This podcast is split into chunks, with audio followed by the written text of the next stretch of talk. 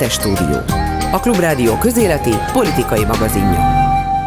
Folytatjuk a hetes stúdió adását, és ahogy azt már a hallgatóink és a nézőink a YouTube-on megszokhatták, a második órában újságíró kollégáimmal vitatjuk meg a hét legfontosabb hazai és nemzetközi eseményeit. A stúdióban Bolgár György kollégám mellett itt van Német András, a HVG heti lap külpolitikai munkatársa, és Batka Zoltán, a Népszava újságírója. Szerbusztok! Az első kérdés, ami szerintem talán a legtöbb magyart foglalkoztatja, az az árstop. Tehát gyakorlatilag a nemzeti zászlóra a csirkefarhátat, mint szimbólumot lassan föl lehetne hímeztetni.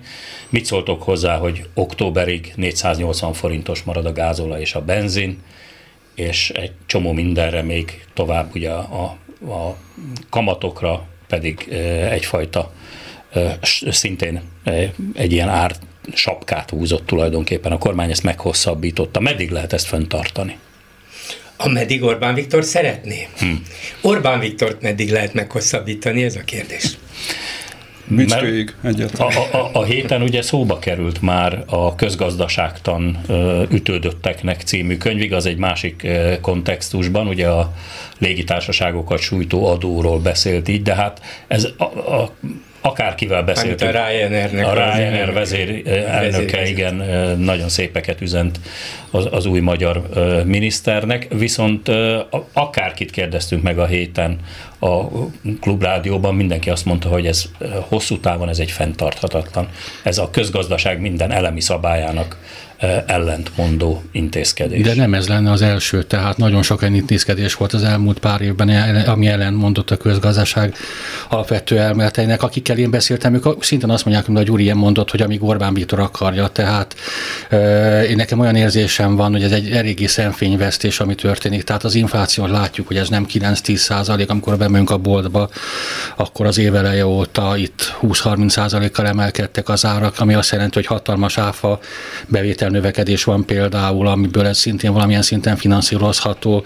Hát, bocsánat, kell neked hetente kétszer paradicsomot vásárolni, vennél lapos tévét vagy hűtőszekrényt, annak farhátot, kevésbé, igen, igen, kevésbé igen, ment igen. fel az ára. De ezt vala, valamennyien érezzük és érzékeljük, hogy ugye korábban sokszor úgy vásárolhat tudtunk, mondjuk én szerencsésnek érzem magam emiatt, hogy nem feltétlenül néztem meg, hogy mennyibe kerül a kenyér, vagy mennyibe kerül a paradicsom. Hát most megnézem. Igen, és mindenki megnézi, és ö, most beszéltem délőtt egy barátommal, aki ö, mondta, hogy Balatonra szállást akar keresni, azt mondja, a leg, legegyszerűbb, leg, legrosszabbul kinéző, finoman szólva, 200 euró egy éjszakára, tehát írtozatos árak vannak Magyarországon, és hogyha mondjuk a benzin 480 forint marad még pár hónapig, ez, ez gyakorlatilag azt jelenti, hogy egy tényező marad viszonylag olcsó, minden több, minden, mindennek a másnak a nő, a rettetesen nő az ára.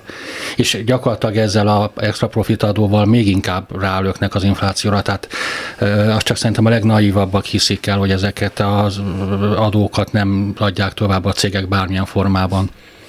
Ugye ennek azért két dimenziója van. Egyik, hogy a közgazdaságtani dimenzió, ami teljesen egyértelmű, ugye a Ryanair vezér szavainál ékesebben ez kifejezése lehetne, tehát persze, át fogják hárítani. Ezt mindenki tudja.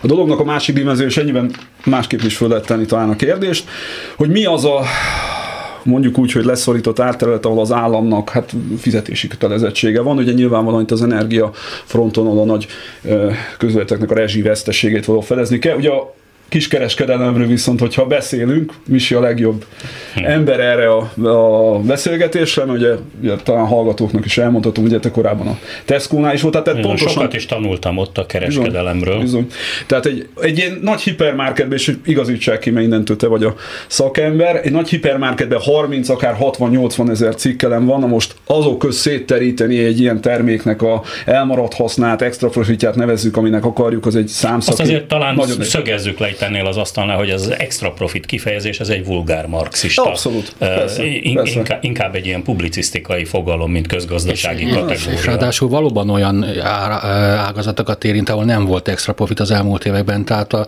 a Vizer is, a Ryanair is vesztességgel zárt.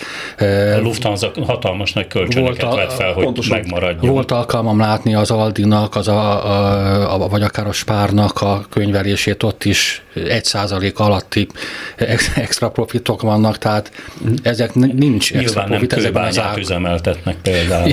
Igen, én csak azt mondom, hogy a fenntarthatóság kérdésed, hogy meddig lehet. Ugye ezt addig tudják fenntartani, míg tulajdonképpen ennek a árát a cégek fizetik meg, és nem annyira az állam. Ugye itt most az energia az, ami egy kicsit ilyen zárogedes dolog. És a másik dimenziója ennek, Lásd Hernádi Zsoltnak a heti Pontosan. bejelentése. Én nekem azért ott felszaladt a szemöldököm, azt hittem, hogy ez egy koordinált bejelentés lesz. Ugye Hernádi Zsolt, a MOL vezérigazgatója azt mondta, hogy ezt nem lehet fenntartani hosszú távon, és el kell kezdeni a világpiaci árhoz hozzáigazítani az üzemanyagárakat, hát másképpen történt. Ja, mert Orbán Viktor nyilván azt üzente neki, na ezt játsszuk le Zsolt. Fel lehet tartani, vagy nem lehet fenntartani? Hát kinek lett igaza?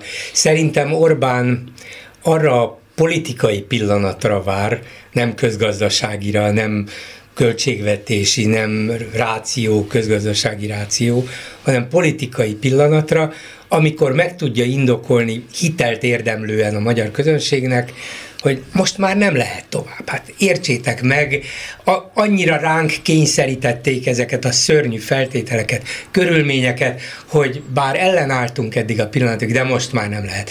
És ezért húzza az időt most október 1-ig, és közben nyilván abban bízik, hogy talán ez a szörnyű pillanat sem fog elkövetkezni, mert valamilyen csoda folytán Putyin azt mondja, hogy na jó, megálltunk, és akkor vége a háborúnak, tárgyalunk, tűzszünet, és Orbán Viktor azt mondja, látjátok, sikerre vezetett a mi állandóan békét sürgető politikai álláspontunk, egy, kettő, és könnyebbségünk is van ezzel, mert az infláció és a többi, stb. enyhül.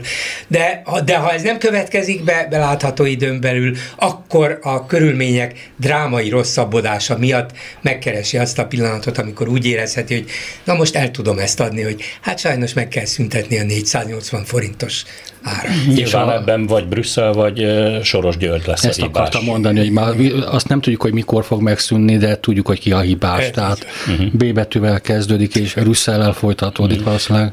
És még egy dolog, addig marad fenn, amíg a nép ezt elhiszi, hogy ez ténylegesen így van. Ez egy nagyon érdekes kérdés, hogy 2012-ben egyszer már csináltak ugyanilyet ugye ágazati különadókkal, ö, foltozták be a költségvetésnek a lyukait. Érdemes lenne megnézni, vagy érdekes lenne most is megnézni, hogy akkor ez mennyire ment át ez az üzenet, hogy itt ténylegesen Hát egy valahová biztosan átment, mert arra még konkrétan emlékszem, hogy akkoriban Csányi Sándor nem vitte a saját OTP-s különgépén foci meccsre Orbán Viktort egy ideig. Ez a mosolyszünet elég hosszú ideig tartott, és aztán utána, mint ahogy a héten ez is ismét előfordult, most megint együtt mentek oda, de tény és való, De hogy a választóknál mennyire megy át ez az üzenet? Hát ezt, ezt majd meglátjuk. Volt valaki, aki a héten egyébként pont itt a Klubrádióban, talán Bot Péter Ákos mondta ö, pénteken reggel, hogy úgy viselkedik a miniszterelnök, mintha még mindig kampány lenne. Hát de ő tizenvalány 2010 éve úgy viselkedik, mint a kampány lenne, tehát ez, ebben nincs újdonság sajnos. Ő neki ez a konfliktus szerintem az a lételeme. Igen, állandóan küzdeni kell, vagy az ellenzékkel, vagy Sorossal, vagy Amerikával, vagy az angol szurkolókkal, bárki. Covid-dal is emlékezz vissza rá, hogy már földharcban akartuk legyőzni a koronavírust.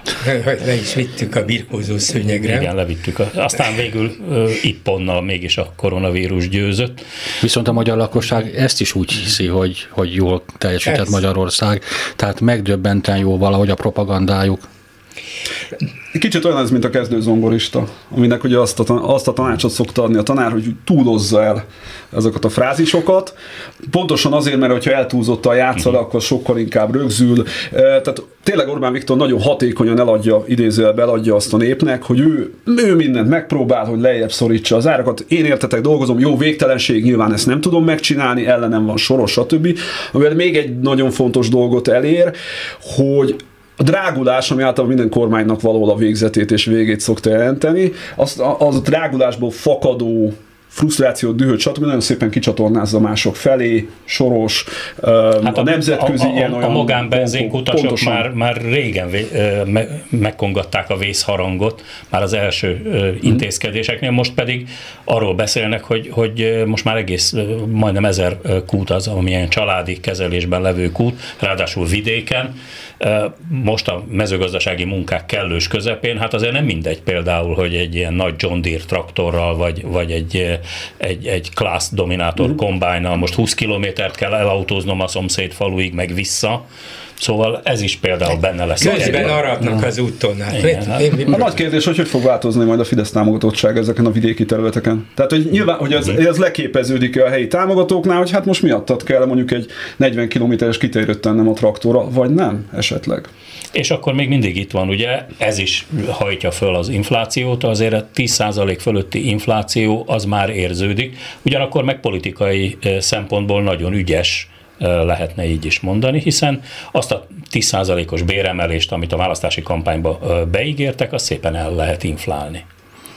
Hát igen, az adóbevételeket például nagyon markánsan növeli.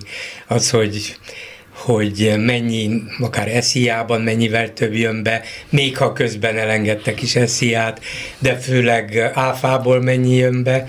Hát ez, ez mind segíti a költségvetést, de közben érdekes módon így utólag, visszamenőleg valamiért el elcsöpögtetnek bizonyos információkat. A héten például Varga Mihály tett ki a Facebook oldalára egy, egy ilyen táblázatot, hogy az elmúlt időszakban, lehet, hogy fél évet említett, mennyi költségvetési pénzt szántak arra, illetve mennyi intézkedést tettek arra, hogy hogy az adókat csökkentsék és az emberek bevételeit növeljék. És akkor ebben benne volt a 13. havi nyugdíj, benne volt az SZIA visszafizetés, a 25 éven aluliak SZIA-jának elengedése, a rendvédelmi fegyveres dolgozók 6 hónapig fegyver, pénz, fegyverpénz, és így tovább, és így tovább, és összeszámolták, több mint 3000 milliárd forint. Eddig mindenki a, a közgazdászok, szakértők szerint is körülbelül olyan 1400-1500 milliárd forint a választási kampány alkalmából is a választók megvásárlásra szánt pénzről beszélt. Maga Varga Mihály ismerte el, hogy hát nem, nyilván ezzel büszkélkedni akart, hogy mi mennyit segítettünk itt a népnek is, meg a gazdaságnak is, hogy ez összességében valami 3300 milliárd forint volt. Nem csoda, hogy ilyen óriási költségvetési hiány van, és nem csoda, hogy ebből rögtön vissza kell szedni legalább 2000 milliárdot, ami nem megszorítás, hát csak észszerű gazdálkodás, nem? Nyilván ő nem szerette volna, hogy Varga csomag néven fusson be az emberek emlékezetébe, úgy, mint Igen. Bokros, Bokros Lajos a bokros csomaggal. Hát egyébként pedig én nem tudom eldönteni, hogy most a, a, a gazdaság állapotát tekintve hogy áll a magyar kormány. Tehát, hogy itt valójában tulajdonképpen azért a folyamatok rendben vannak, vagy úgy vagyunk, mint az az ember, aki kiesett a 20. emeletről, és a 9 még azt mondja, hogy eddig jó. Hát nem csak nem, tudod, nem te tudod eldönteni. Ugye pont most jött fel hírnek, hogy a magyar költségvetés pocsék minőségű, áttekinthetetlen, nem transzparens. Tehát láthatóan egyébként a szakújságírók is küzdenek azzal, hogy a különféle X és C és egyéb ismeretlenségi tényezőknek úgy helyet találjanak a magyar költségvetési törvényben. Tehát nagyon nehéz kihüvelyezni a valós, gazdaság valós állapotát jelenleg. Ugyanakkor vannak nagyon markáns indikátorok, például az euró árfolyama ami azért valahonnan 365 tájáról indult az év elején. Hol is tartunk most? 400-nál, de el is hangzott ma a kormányinfon, hogy ez nem is baj, tehát lehet ez még, még inkább hát feljebb fog kinek? menni. Hát igen. Csak egy, egy, amit a hallgatók talán könnyebben lefordítanak maguknak, azt hiszem, hogy január végén 360 forintba került egy euró, hát a hónap folyamán ingadozott, de a január végéhez ez volt, most pedig ugye 400. Ha a benzinárából indulunk ki, büszkén 480 forint, most Nyugat-Európában úgy nagyjából 2 euró. 400 forintos árfolyamon ez 800 forintos benzinárat jelentene. 360-oson 720-at. Nem mondom, az is jóval több, mint a 480, de azért ezt érzi már a legegyszerűbb magyar polgár is, hogy Na mi van, most akkor 800-at kellene fizetnünk a kútnál, vagy 720-at? Nagyon nem mindegy, és ez csak a forint árfolyam romlás. Igen, mennyire érdekes, hogy ellentétesen mozog a hivatalos költségvetési várakozások és a piac, már hogyha piac várakozásának mérvadónak gondoljuk a forint árfolyamot, valószínűleg igen. Tehát egyfelől ugye vannak olyan pozitív kormányzati várakozások, mindig elmondják, hogy egyenesen nem hátrafelé, előrefelé megyünk, és jövőre ugye például 4,2 százalékos növekedésre számít a kormány.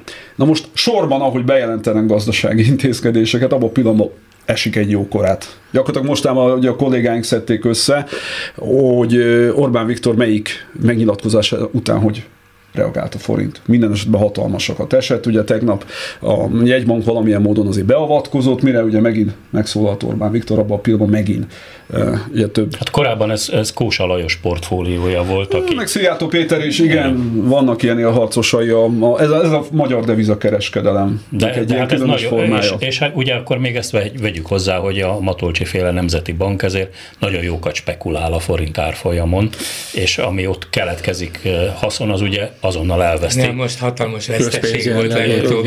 Közpénz most, igen, most idén veszteség volt, igen. Jaj, De ráadásul ugye, ami, mennyire igazad van, hogy gyakorlatilag ugye általában a térségbeli valuták együtt szoktak mozogni, most meg nem, tehát a, a lengyel zlotyi vagy a cseh korona nem gyengül olyan mértékben, mint a forint, tehát ez egy hungarikumnak Teszem hozzá még a rubelhoz képest is. A rubel az stabil, de, de hát az abszolút mesterségesen van stabil szinten tartva. Uh-huh. Hát főleg, hogyha van, aki rubelben vásárol földgázt és Igen. kőolajat. Minden esetre nekem egy dolog tűnt föl, és szerintem ez azt mutatja, hogy Orbán sok mindent magában már előre elképzel, és és még az sem biztos, hogy a legközelebbi munkatársait ebbe beavatja, vagy csak részleteiben. Az elmúlt hetekben, egy-két hónapban többször több fontos nyilatkozatban vagy beszédben mondta azt, hogy rendkívüli kihívások elé nézünk. Jó, hát ez nyilván a népnek szó részben, hogy hát értsétek meg, és hogy itt hatalmas válság készülődik, vagy már be is köszöntött Európában, nem csak energia, hanem ez, ez, ez, ez, ez és ez. De gyakorlatilag azt érzékelteti minden megszólalásával, hogy itt beüt egy nagy válság. Tehát érzelmileg ő az egyetlen, aki mint egy felkészíti a magyar közönséget arra, a közvéleményt arra, hogy lesznek majd itt nagyon kellemetlen lépések. Közben Varga, Szijjártó, másik Varga, és így tovább az összes többi minisztere elmondja, hogy hát tulajdonképpen minden jó, micsoda gazdasági növekedés, sikerül a költségvetés hiányát is jelentősen csökkenteni, szóval minden rendben van, kézben tartva, ne izguljatok. Egyetlen ember izgul, Orbán Viktor. Szerintem ez nem véletlen. Nem elvitatva az igazságot, a nálam tanultabb kollégák tudnak mondani, hogy egyetlen egy olyan választás Magyarország történetében, amikor nem sorsdöntő, végső nagy csata következik, tehát Orbán Viktor pályafutásában olyan választást, amikor nem éppen sorsdöntő és valami mm, halál küzdelem elé népek. Akkor lehet, hogy választás lesz? Lehet, hogy ő már hát, ezt is tudja? Én azt gondolom, hogy lehet ennek, belőle, lehet ennek egy másik olvasata is, nevezetesen, ha ő előre beharangozza, hogy itt mekkora nagy válság lesz, akkor ő lesz majd az, aki aztán a színpadra lép, vagy pontosabban ugrat a lovával, és kivont karddal megvéd minket mindenkitől. Nem csak hagyján, Európát is meg fogja védeni. És egész Európát meg fogja védeni, tehát a, a propaganda pszichológiájában ez, ez is egy ilyen előkészítő szerep, és hát azt te magad is mondtad, meg valamennyien tudjuk, a klubrádió hallgatók is nagyszerűen tudják, hogy lételeme a harc, tehát egész egyszerűen ez a, ez a, a állandó küzdelem, mindig valakit le kell győzni, bennünket állandóan ellenségek fenyegetnek, még szerencsé, hogy tudunk a lovon hátrafelé szerencsé, hogy az oroszok nem minket fenyegetnek, nem? Valahogy ők mindig kimaradnak ebből a fenyegetésből fenyegetésből. Hát azért hát, elhangzott a egy ilyen, hogy ugye a NATO kötöttségeinket fel kellene lazítani és visszatérni ugye a NATO bevezetési előtti állapotra, ami azért nem túl barátságos. az oroszok részéről. oroszok részéről elhangzott, orosz de, de mi nem részéről. utasítottuk vissza, mint egy komoly fenyegetést. Nem, nem utasítottuk vissza, sőt, azt nem mondom, hogy támogattuk, de tényleg abszolút hallgatás volt, viszont amíg visszatérve az előzőre hogy a, a, a szótár és Orbán Viktornak folyamatosan durvult, tehát abszolút katonai szakszavakat használ. Egyrészt másodszorban szerintem... Miközben nem szereti a kövér tábornokokat, vagy egy bekapcsolt mikrofon alapján emlékszünk rá. A másik pedig az, hogy azért nem véletlen, hogy azért meg lett hosszabbítva most az ukrajnai mm. háborúra hivatkozva ez a nem rendkívül nem különleges helyzet. Tehát azért ő arra is készül, hogy, hogy itt valamilyen probléma van, és akkor szerintem azért tartalékban ben vannak olyan intézkedések, amelyeket ezek a különleges jogrend tesz majd lehetővé. Tehát ez azért nem véletlen, hogy a, a, a Covid helyzetet most az ukrán háború miatti rendkívüli helyzet féleség váltotta föl. És ne felejtsd el, hogy 2015 óta menekültügyi válsághelyzet is van Magyarországon, Igen. tehát most a három válsághelyzetből most éppen kettő van érvényben, Igen. hogyha Igen. Ha, jól számoltam. De érdekes módon így fű alatt, közben a, a, a héten a kormány azt is bejelentette, hogy most már átengedik a nato a Duna vonalától keletre, mert korábban arról volt szó, hogy csak a Dunán túlon települhetnek állandóan NATO csapatok, de a héten, így szép csendesen, nem a saját Facebook oldalán jelentette be Orbán Viktor, de kiterjesztették ezt a jelenlétet az ország egész területére, amit nyilván egyébként a szövetségesek nyomására voltak kénytelenek megtenni. És tegnap például, ez csak egy apró érdekesség, hogy Pannonhalmára autóztam, és velem együtt párhuzamosan egy 40-50 trélerből álló járműoszlop román és bolgár rendszámmal szemmel láthatóan használt ukrán katonai technikát vitt Ausztria felé. Tehát szerintem most engedtünk át egy ukrán katonai szállvatmányt, egy olyat, amit valószínűleg javítani fognak Nyugat-Európában, és teljesen egyértelmű volt, hogy ez mi. De kivonás, ez fegyver kivonás igen, volt, igen, nem igen. oda szállítás. Csak ugye ezzel segítettük az ukránokat, amit csak nagyon meglássák Moszkvából. Na most egyébként pont ezt szerettem volna kérdezni, hogy Hát de azt látják Moszkvából, tehát egy, osz, egy orosz katonai hírszerzőnek, ahogy te is észrevetted, nyilván egy, egy, egy orosz katonai hírszerzőnek ez rutin művelet ezt észrevenni. Tehát, hogy vajon miért van ez, hogy... a, azt mondani, hogy, hogy orosz katonai hírszerzők vannak Magyarországon. Hát nem én mondom, hogy már, sőt már számokat is mondta korábban, hogy a Gyurcsány Ferenc ex-miniszterelnök úr is több százról beszél, de arról maguk a szakemberek is mondnak, hogy az egy eléggé szép és takaros állománya van a GRU-nak Magyarországon. De...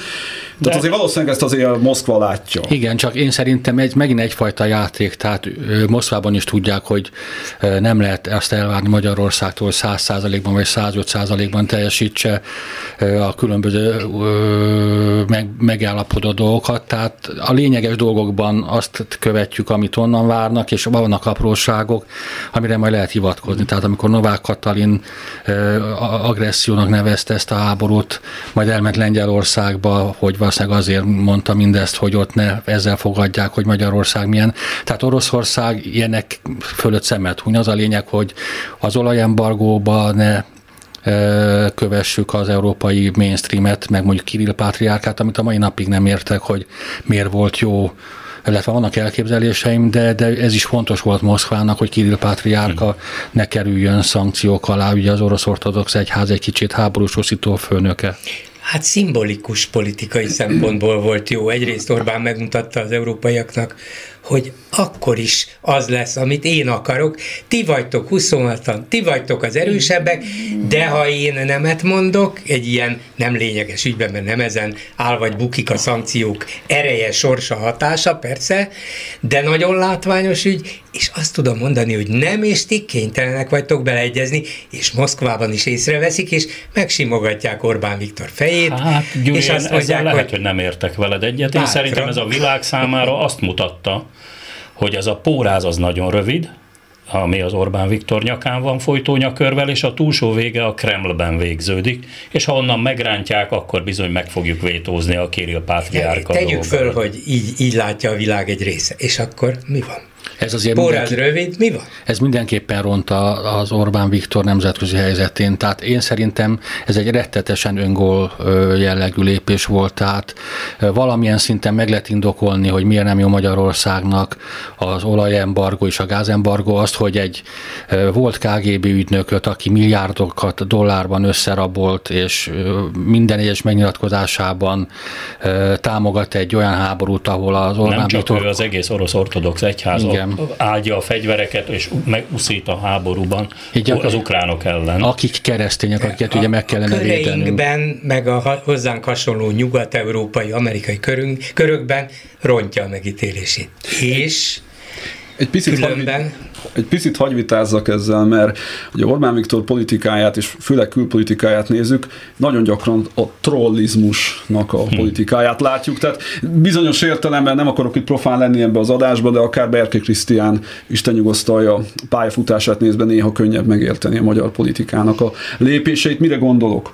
Csinálunk valami olyan dolgot nemzetközi szinten, ami nagyon-nagyon csípi a szemét egy csomó embernek, szimbolikus lépés, ahogy mondtad, Na most ennek lesz egy olyan hatás, hogy nagyon sokan pedig egyrészt fel is figyelnek rá, és azt mondják, hogy hú, ez az ember ezt miért? Ez a Trump effektus, vagy lehet ezt nevezni Trump effektusnak, aminek akarjuk. Hogy hú, ez az ember, ez valami nagyon olyat mondott, amire most visított közvélemény, akkor ez egy érdekes ember. És lesznek rajongói.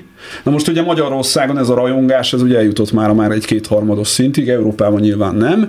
Tehát, hogy ez azért néha nekem úgy festés erre, most én semmiféle bizonyítékot nem fogok tudni felsorakoztatni, mert nincs itt nem Rogán Antal hogy mint hogyha lenne egy ilyen, hát ilyen wishlist arról, hogy milyen borzasztóan irritáló dolgot tudnánk csinálni, amivel magunkra fel tudjuk hívni a figyelmünket, akár a észak-amerikai keresztény fundamentális szélső ugye jobb oldaltól, illetve az ennek eszmei ugye, táptalaját adó orosz szponzorált a nyugat-európai szélsőjobbon keresztül. Tehát ez, ezek azért ezek nagyon penetráns ügyek, amik számunkra, számotokra borzasztóan és érthetetlen és irracionálisnak tűnnek. Ebből a perverz, és, és erkölcsileg és erkölcsileg léthetetlen. Ebből a perverz logikából, a hatalom perverz logikájából és kommunikációs technikáiból nagyon is érthető.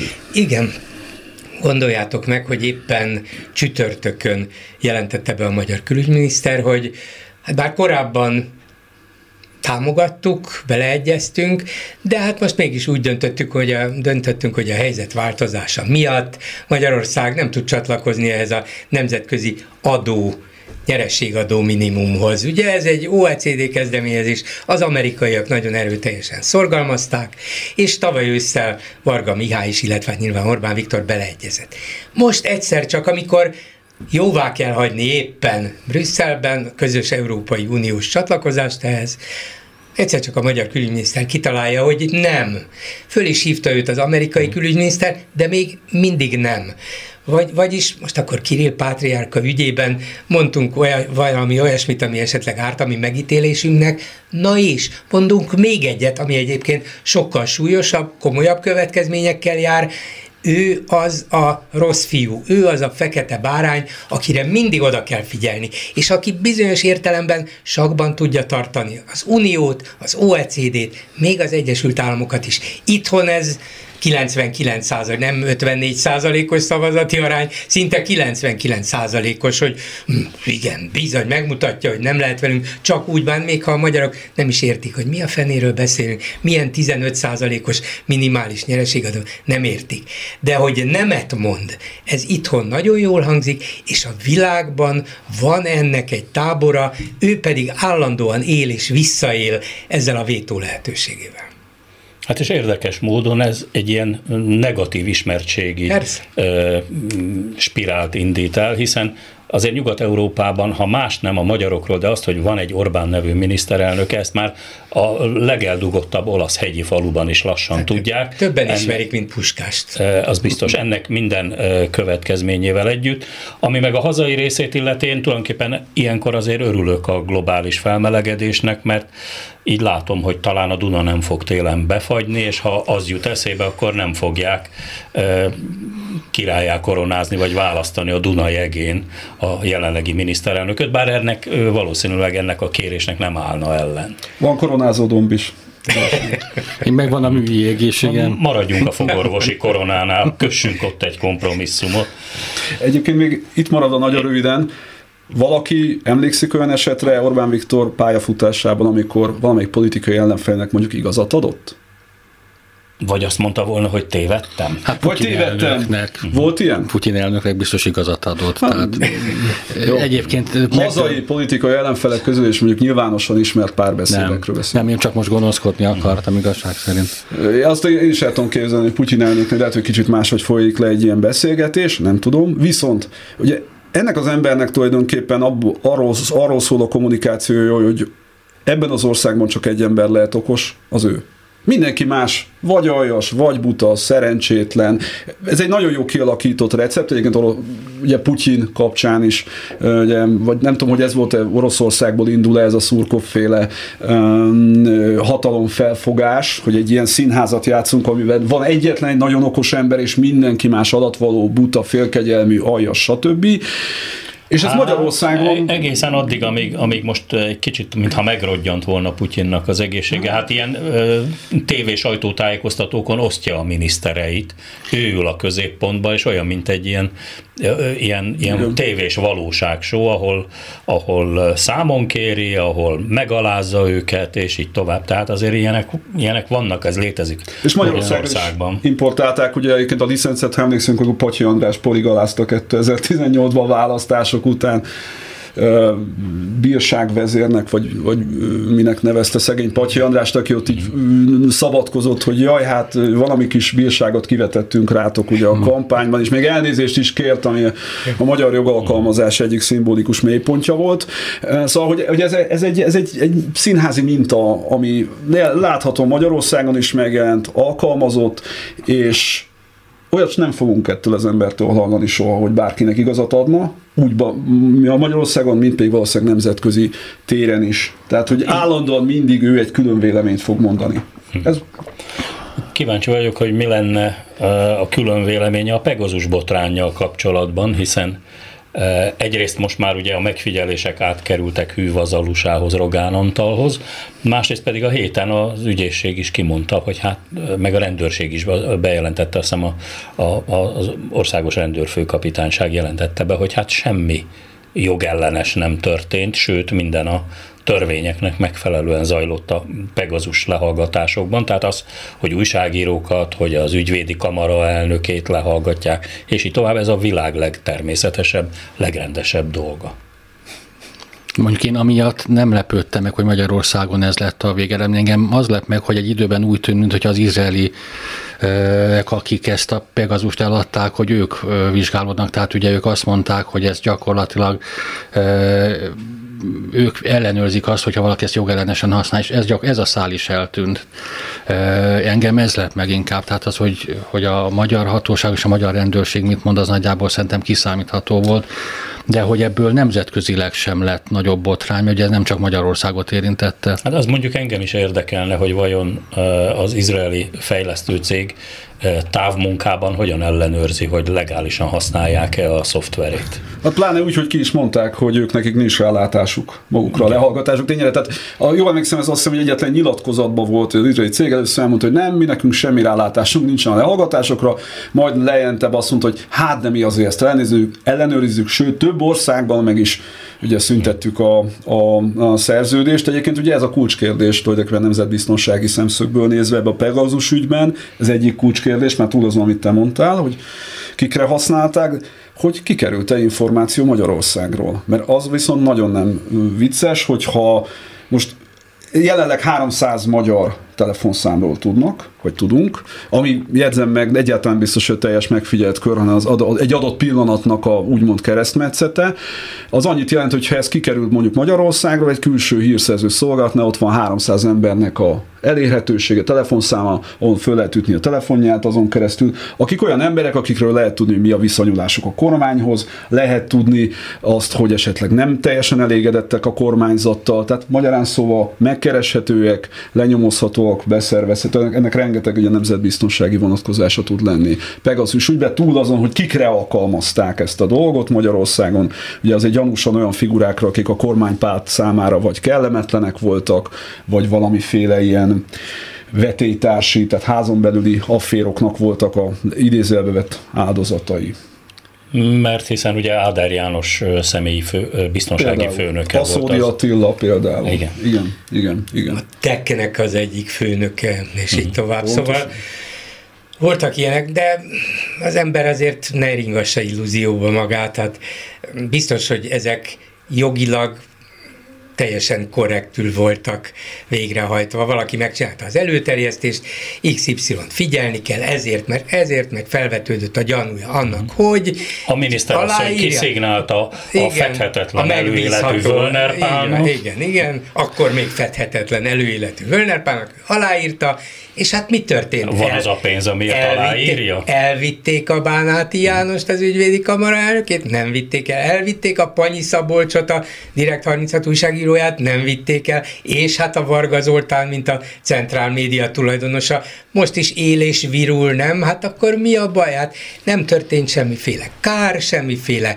jogtalanság. Hát figyeltünk, figyeltünk. Lehet, hogy az ő biztonságok érdekében tulajdonképpen az a, az a meg, meglepőbb az egészben, hogy nem azzal zárták a, a, az ügyészségi közleményt, hogy ez nekik is érdekük volt, őket akartuk védeni ezzel a megfigyeléssel, nem? Hát meg lehet, hogy a külügyminisztérium munkatársait figyelték, hogy vajon az orosz hacker támadást hogyan lehet elhárítani a Bemrakparton, nem? Én ezt akartam felhozni, hogy ez, ez még inkább egy nemzetbiztonsági kockázat, hogy az orosz titkosszolgálat, mint kiderült, kibejárkál a magyar külügyminisztérium rendszerében, ami ugye lényegesen több, tehát ugye titkosszolgálatokkal is kapcsolatban a külügyminisztérium és hogy ez gyakorlatilag...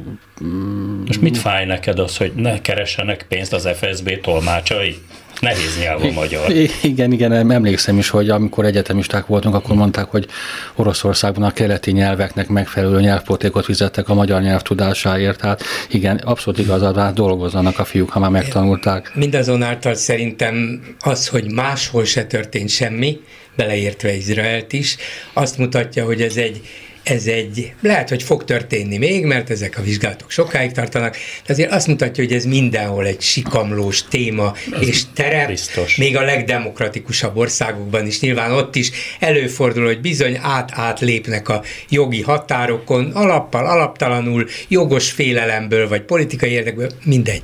De a különbség az egy a nyugati, igen, a nyugati a típusú demokráciában lehet ütni a vasat, sokáig, és sokáig forró forró marad. A média miatt is, az ellenzék lehetőségei miatt is lehet olyan vizsgálatokat indítatni, amelyeket nálunk nem lehet. Itt tehát egy pillanat alatt elül a dolog, nem is igazán van róla szó, néha a sajtó fölkapja, de nem tudja állandóan napirendet tartani, mert nincsenek hozzá események, nincs hozzá parlamenti vizsgálóbizottság. Lehet, hogy a vége ugyanez lett volna, csak itt a demokrácia bizonyos elemeinek megszüntetése miatt sokkal kisebb visszhangot vett Hát amit egész. mondasz, Gyuri, abból az következik, hogy a magyar Richard Nixon az nem bukna bele a Watergate botrányba, de ez vajon azért van, mert nem, még mindig nem érezzük a, a magánéletünk szentségét veszélyben?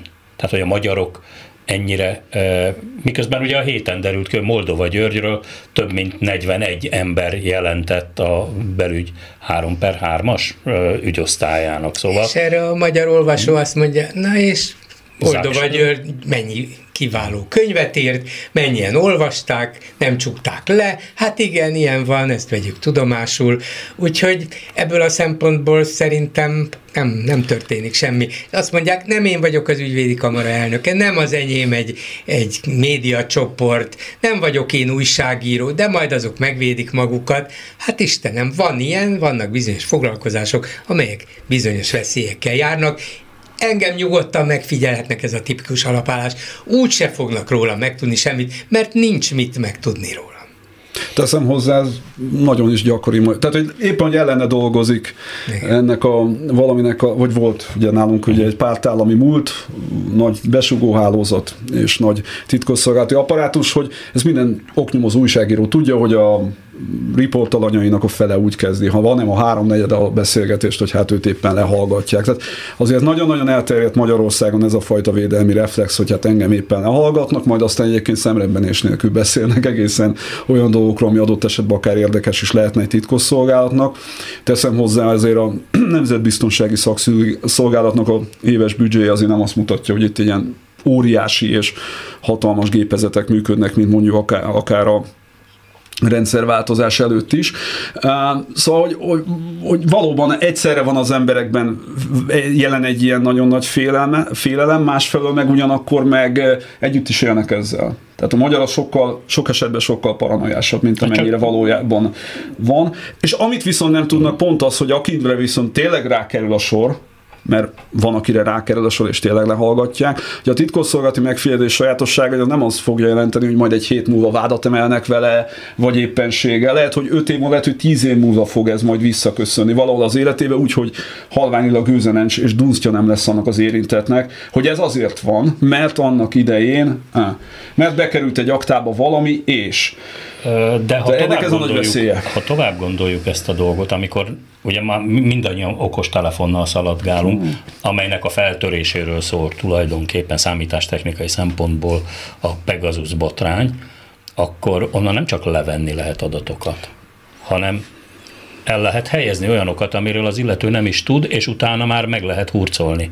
Emiatt, tehát azért ennek vannak igen komoly veszélyei, csak valahogy ezeket nem vesszük komolyan, nem, nem szólal meg a fejünkben a vészcsengő. Nem, amit említettél, hogy tényleg mindenki úgy gondolja Magyarországon, meg szerintem világon sok helyen, hogy vele ez nem történhet meg, ő ez nem célpont, pedig tényleg, tehát akár egy gazdasági, tehát Oroszországban volt alkalmam látni az, hogy a helyi hatalom hogyan vesz át üzleteket olyan emberektől, akitől szeretne átvenni üzletek, és pont ilyen elhelyezett. De hát az, az, az, az, az, azért a legegyszerűbb módja az volt, hogy becsön csöngetett néhány géppisztolyos ember, és azt mondta, hogy itt tessék aláírni az adásvételi szerződést. A, a, a, én tudósítói időszakomban sokkal kultúrában csinálták, ott, ott az adóhivatal jelent meg, és a, a, akkor utána és lett ez mindig Oroszország volt, vagy Magyarország? Ez Oroszország volt, de az én fő problémám az, hogy, hogy szemmel láthatólag két-három-négy éves lemaradás a Magyarország követi Oroszországot, tehát akár a, a, ugye Oroszországban hozták meg előbb ezt az ügynök törvényt, vagy külföldi ügynök törvényt,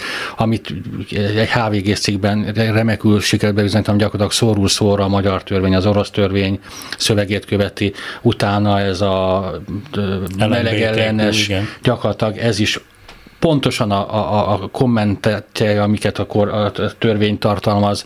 Tehát... De András, ennek szerintem sokkal több volt inkább a propaganda szemszöges értéke, mint a valós legalábbis Magyarország esetében, mint a valós büntetőjogi ügy. Oroszországban emiatt ítéltek el embereket, tehát ezek alapján, a paragrafusok Igen. alapján kerültek börtönbe emberek, Magyarországon nem. Hát úgy döntenek, hogy a pro- legjobb propaganda az erőszak. Nem? nem? Azt megértik azonnal.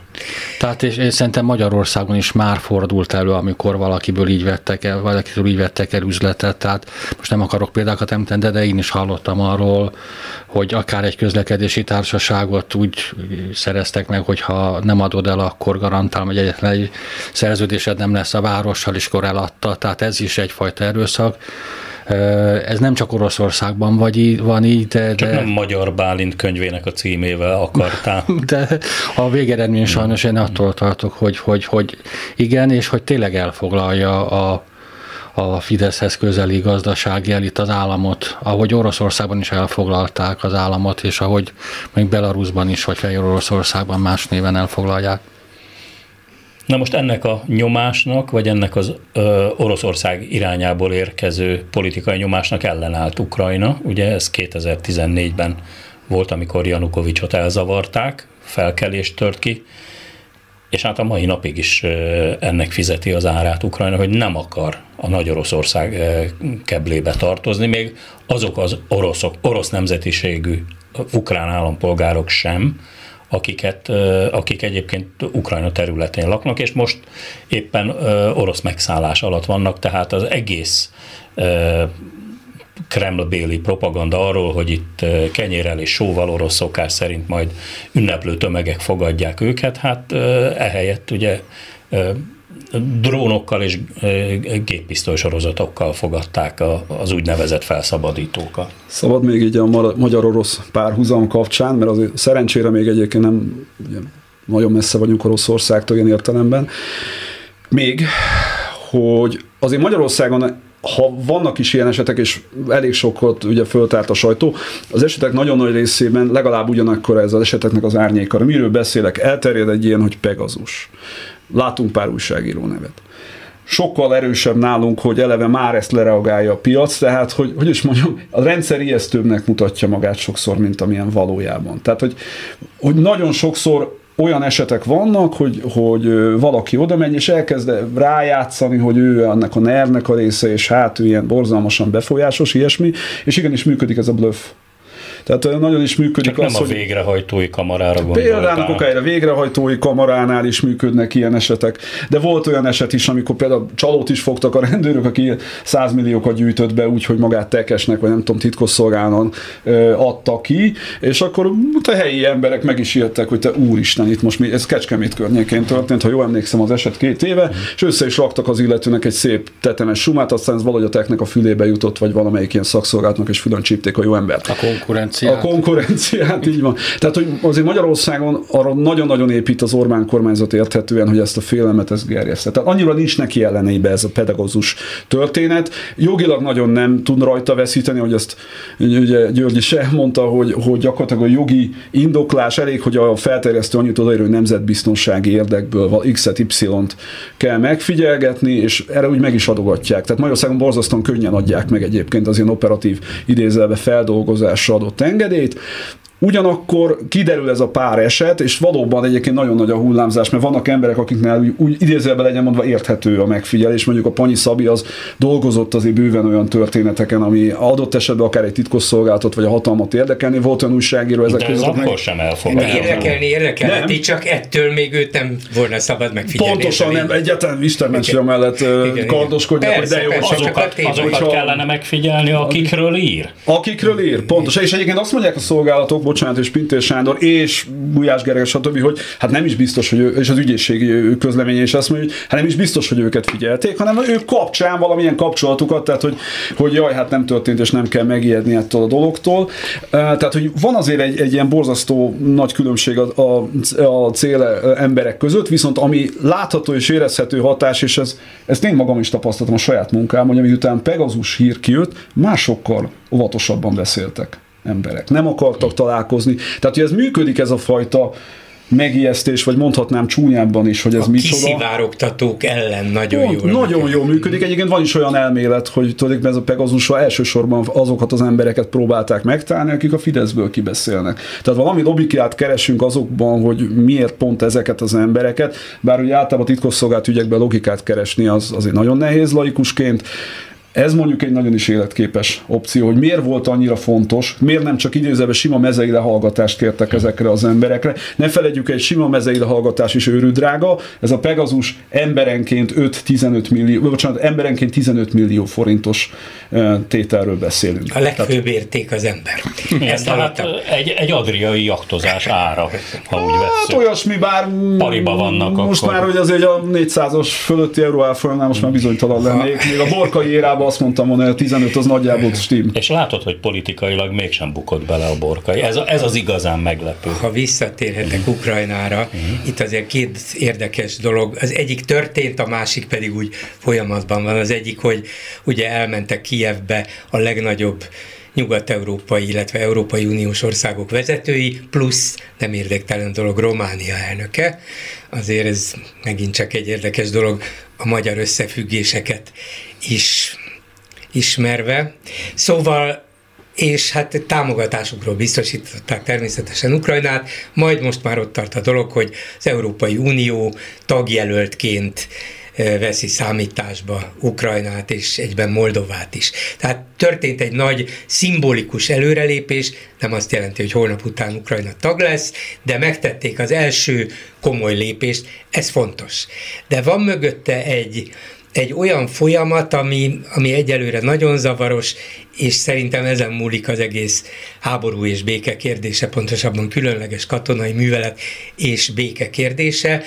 Um, Minden Tolsztoy könyvet át kell írni. igen, vagy újra kell olvasni legalább. Szóval, és ez az, hogy például volt egy védelmi miniszteri tanácskozás Brüsszelben, NATO, és a magyar miniszter, az új miniszter azt mondta, hogy a béke a legfontosabb, és Magyarország továbbra sem támogatja azt, hogy halálos fegyvereket szállítsanak Ukrajnának, mert mi a tűzszünetet és a béketárgyalásokat szorgalmazzuk, ez a megfelelő út.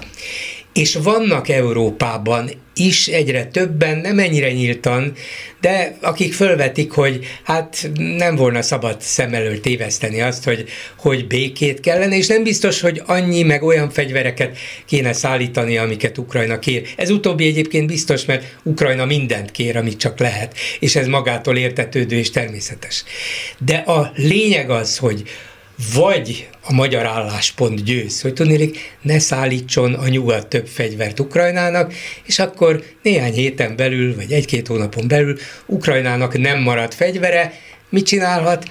hát akkor fölteszi a kezét, és tárgyal, kér egy tűzszünetet, hát tárgyaljunk, mert lőni nem tudok, védekezni nem tudok.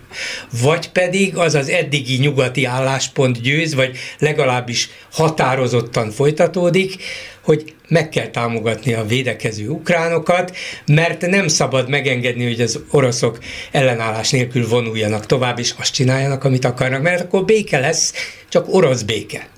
Úgyhogy ez itt most egy nagyon fontos kérdés. Magyarország megint a fekete bárány. Arról az orosz békéről Igen. beszélsz, amiről ugye közismert, hogy kőkövön nem marad, így, mint van, Mariupolban vagy Severodonetskben. De, de ez most egyre élesebben vetődik föl. Orbán Viktor megint a rossz oldalon áll, de úgy tudja eladni Magyarországnak és a világ egy bizonyos részének, hogy hát én, én vagyok a béke embere, az egyetlen. Szerintem Biztos még valahol a... békegalam volt a jele az óvodában. Igen. Volt itt már béketábor azért korábban is. És békeharc is volt. Békeharc és nem az, feltétlenül. Az pedig retorikailag nagyon is illik a szótárába. De volt egy másik jel is a héten, ami viszont nagyon tanulságos volt, ez pedig az, hogy amikor ezek az európai vezetők Kievben tárgyaltak, akkor Vladimir Putyin, illetve pontosabban az ő emberei a Gazpromba rátenyereltek a gázcsapra, és elkezdték elzárogatni. És az északi áramlat egy vezetéken Németország sem kapott, Olaszországnak is csökkentették a kvótáját, tehát a gázfegyver, vagy az olajfegyvert, azt gátlástalanul beveti Oroszország. Úgy gondolja, hogy, hogy ezzel gyorsabban tárgyalóasztalhoz tudja kényszeríteni a partnereit, mint más eszközökkel. Pedig szerintem ez egy, egy önlábon lövős politika, tehát Abszolút. tudósítói koromban több parlamenti képviselővel találkoztam Moszában, akik már akkor sürgették az energiafegyver használatát, és azért nem használták ennél látványosabban korábban, mert ugye mindig igyekezett Oroszország magát egyfajta megbízható szállítónak leírni, ezzel pedig pont ezt a megbízhatóságot ássa alá, ezzel szerintem leginkább egy gázvásárlási embargó felé tereli a nyugatot, tehát Amire már előre jeleztük, legalábbis Szijjártó Péter hogy előre jelezte, hogy na ez aztán végképp elfogadhatatlan Magyarország számára. Igen. A jövő héten meglátjuk, hogy mi lesz ebből.